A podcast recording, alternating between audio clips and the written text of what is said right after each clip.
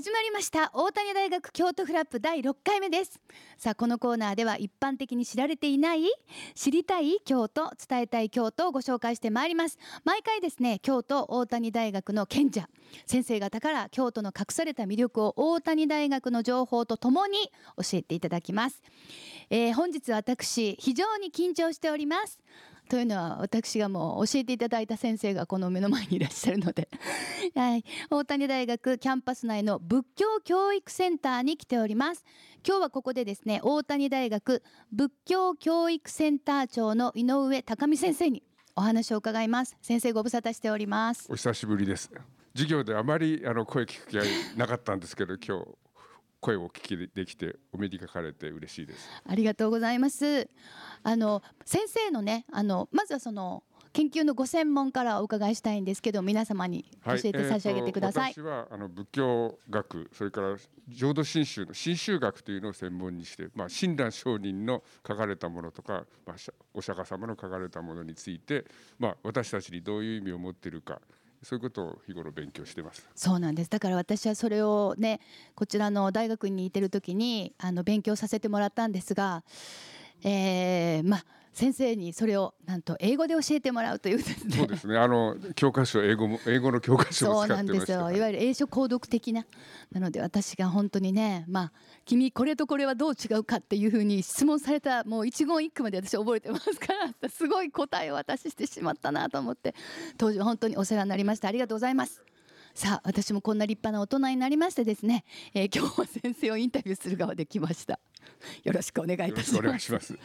さてあの今私がいるのが仏教教育センターというところですねあそこにあのお仏壇もあったり仏教書もたくさんあったりあとは学生さんもいらっしゃったり受習されてらっしゃったりということで一体ここはどういう場所なのかなと思ったんですが。えーと、仏教教育センターは大谷大学のキャンパスの中で、まあ、一番仏教について宗教的な、まあ、大学の見学の精神を表している中心になる場所で以前はここ、まあ、見ていただくと分かるようにたくさん書館に本仏教書がありますけど短期仏教科があった時に短期仏教科の研究室だった場所なんです。で机がこう置いてあってテーブルの周りで今も学生たちが勉強してますけど、うん、まあ、いつでも入ってきてここで仏教の勉強ができると、えー、そういう場所として、まあ、全ての学生に開かれています。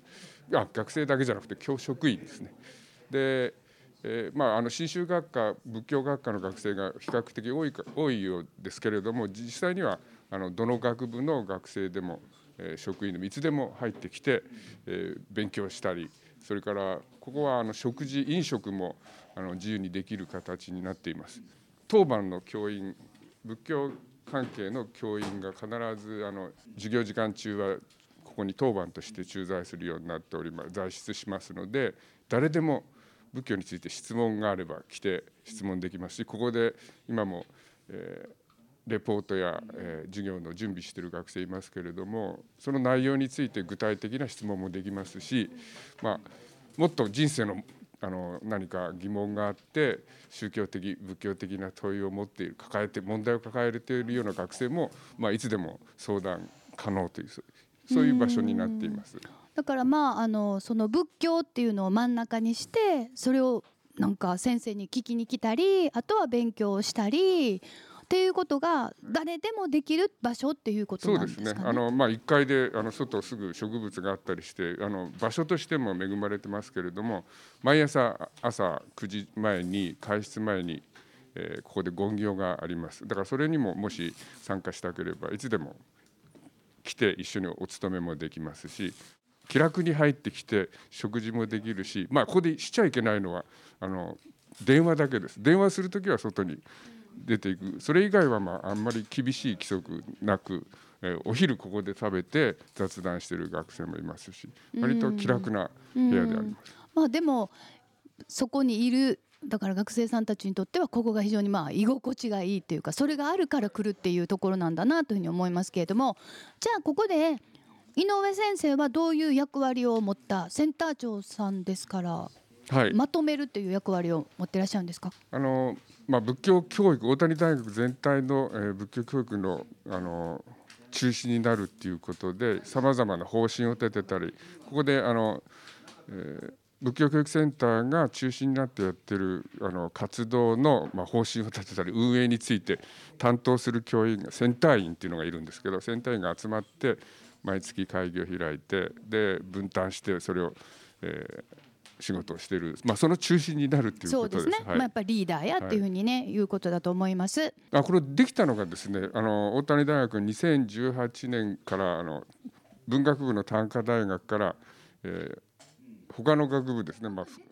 複数学部化してあの社会学部や教育学部や国際学部ができるようになって、まあ、それ以前は文学部短科大学で割とあの仏教についてっていうことをそんなに強調しなくてもいい状況があったと思うみんながそれになんとなく触れてたみたいなところはあったんですよね。そ、ね。はい、れがまあ幅広い分野、まあ、人間に関係する幅広い分野のあの学部ができて、まあ、そのそういう状況の中で1901年に、まあ、あの近代化して以降見学の精神として、まあ、仏教仏教を中心とした人間教育ということが小谷大学の、えーまあ、一番大事な部分で、はい、それを複数学部化しても、まあ、どの学部であってもみんな大谷大学で学ぶ学生に触れてほしいと、考えてほしいということで、まあ、18年にこのセンターが置かれたということです。でもう一つは大学全体の大きな行動で行われる宗教行事が年間親鸞上人の誕生日の誕生会とそれから開学記念日とそれからもう一つは浄土真宗の大きな法恩校と大学の本校もあるんですけどまあその大きな行事やなんかでまあお勤めのこととか学内からどういう方に来ていただいてお話をしていただくかとか、まあ、そういうようなことについて運営ですね方針を決めるようなこともここのセンターでセンター員を中心に考えられています。うん、だからまあそういうその仏教ということに関してのこの大学での中枢であるということだというふうにね思いますけれども。ね、あとあの大谷大学で校門のところ今日もあのもしお帰りの時見ていただければあの今日の言葉っていう仏教関係ありますあります。言葉をあの掲示伝道しているんですけれども、はい。うん、まあ、その言葉を選んだりその言葉についての解説を書いてもらったり、まあ、そういう掲示伝道の、えー、活動もここのセンターの仕事として大事なところです。うんわかりました。そしてあの大谷大学といえばあの先生方の名刺にもそうですしいろんなところに掲げてあるその人間学というやっぱり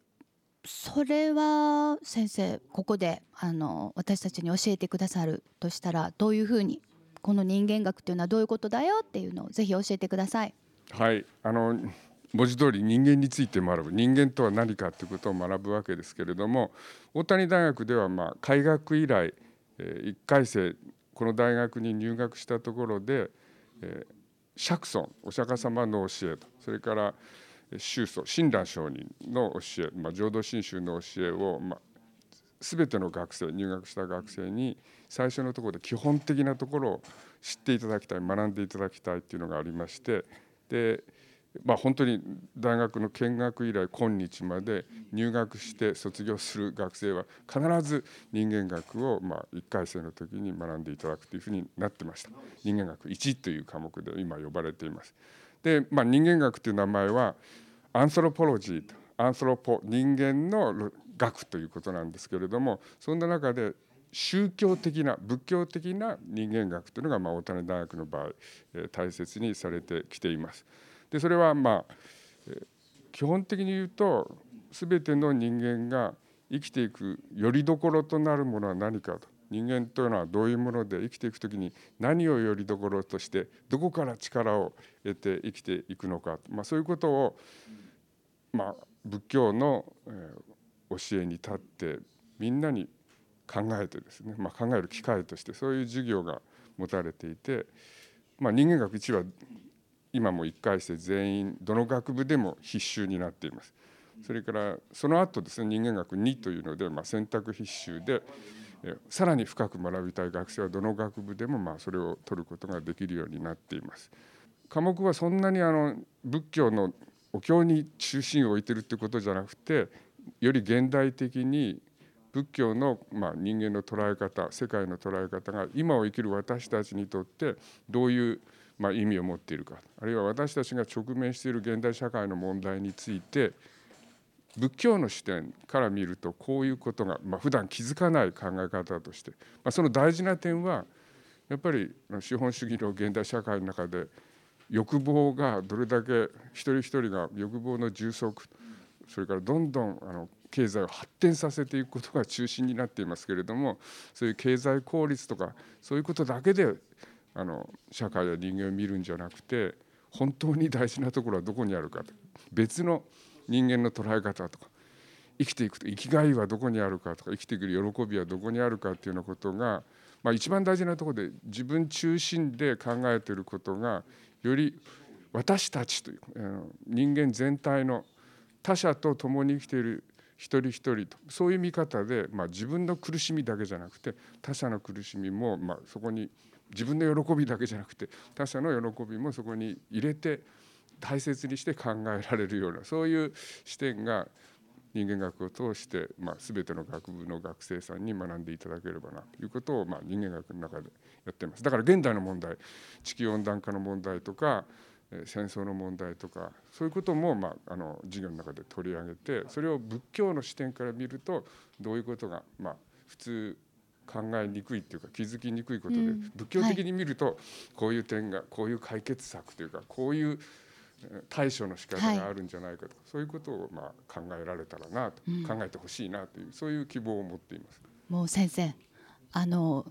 やっと4年かかって出たあの大学院の時代、はい、彷彿とする。ありがとう。そうでも本当にここに来て研究している時はそういうことでどうなのかなと問いながらあ毎日通ってたなということをまさに思い出しました今。本当に。まあでも思い出すだけではいけませんね。ずっとせっかくここにいたんですから私もずっとそれを問いながらえここからもねやっぱりあ生きていかないかんねやなというふうに思いました。よかったです。こちらにお世話になって先生。ありがとうございます。本当に。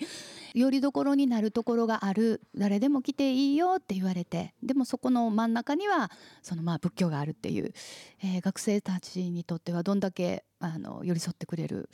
えー、大きな柱があるのかなというふうにね本当に思いました。先生今日はお忙しいのに本当にお話ありがとうございました。こちらこそありがとうございました。大谷大学では現在一般入試第1期の出願を受け付けております。試験方法は3教科型と2教科型がありすべてマークシート方式の試験です。この入試では優秀な成績で合格した方を対象として入学年度の半期授業料相当額を給付する入試特別奨学金が適用されます。出願期間は2024年の1月17日までです。詳細は大谷大学ホームページをご確認ください。